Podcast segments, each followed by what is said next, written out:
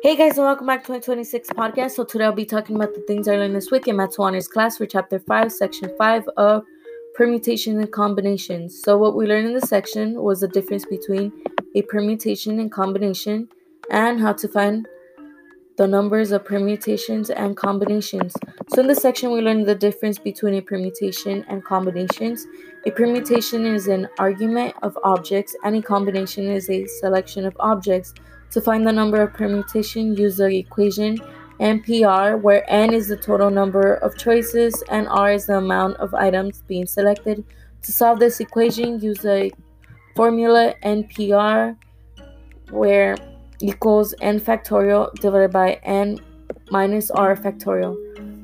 To find the number of combinations, we will be using the formula NCR equals N factorial divided by N minus R factorial multiplying that by r factorial.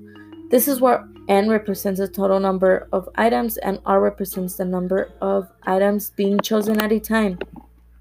Well, that was it for today's podcast. Until the next one, hope you had fun listening to today's podcast and I hope you learned a thing or two to share with others as well. If you want, you could go and subscribe to my podcast or share it to your friends or family members.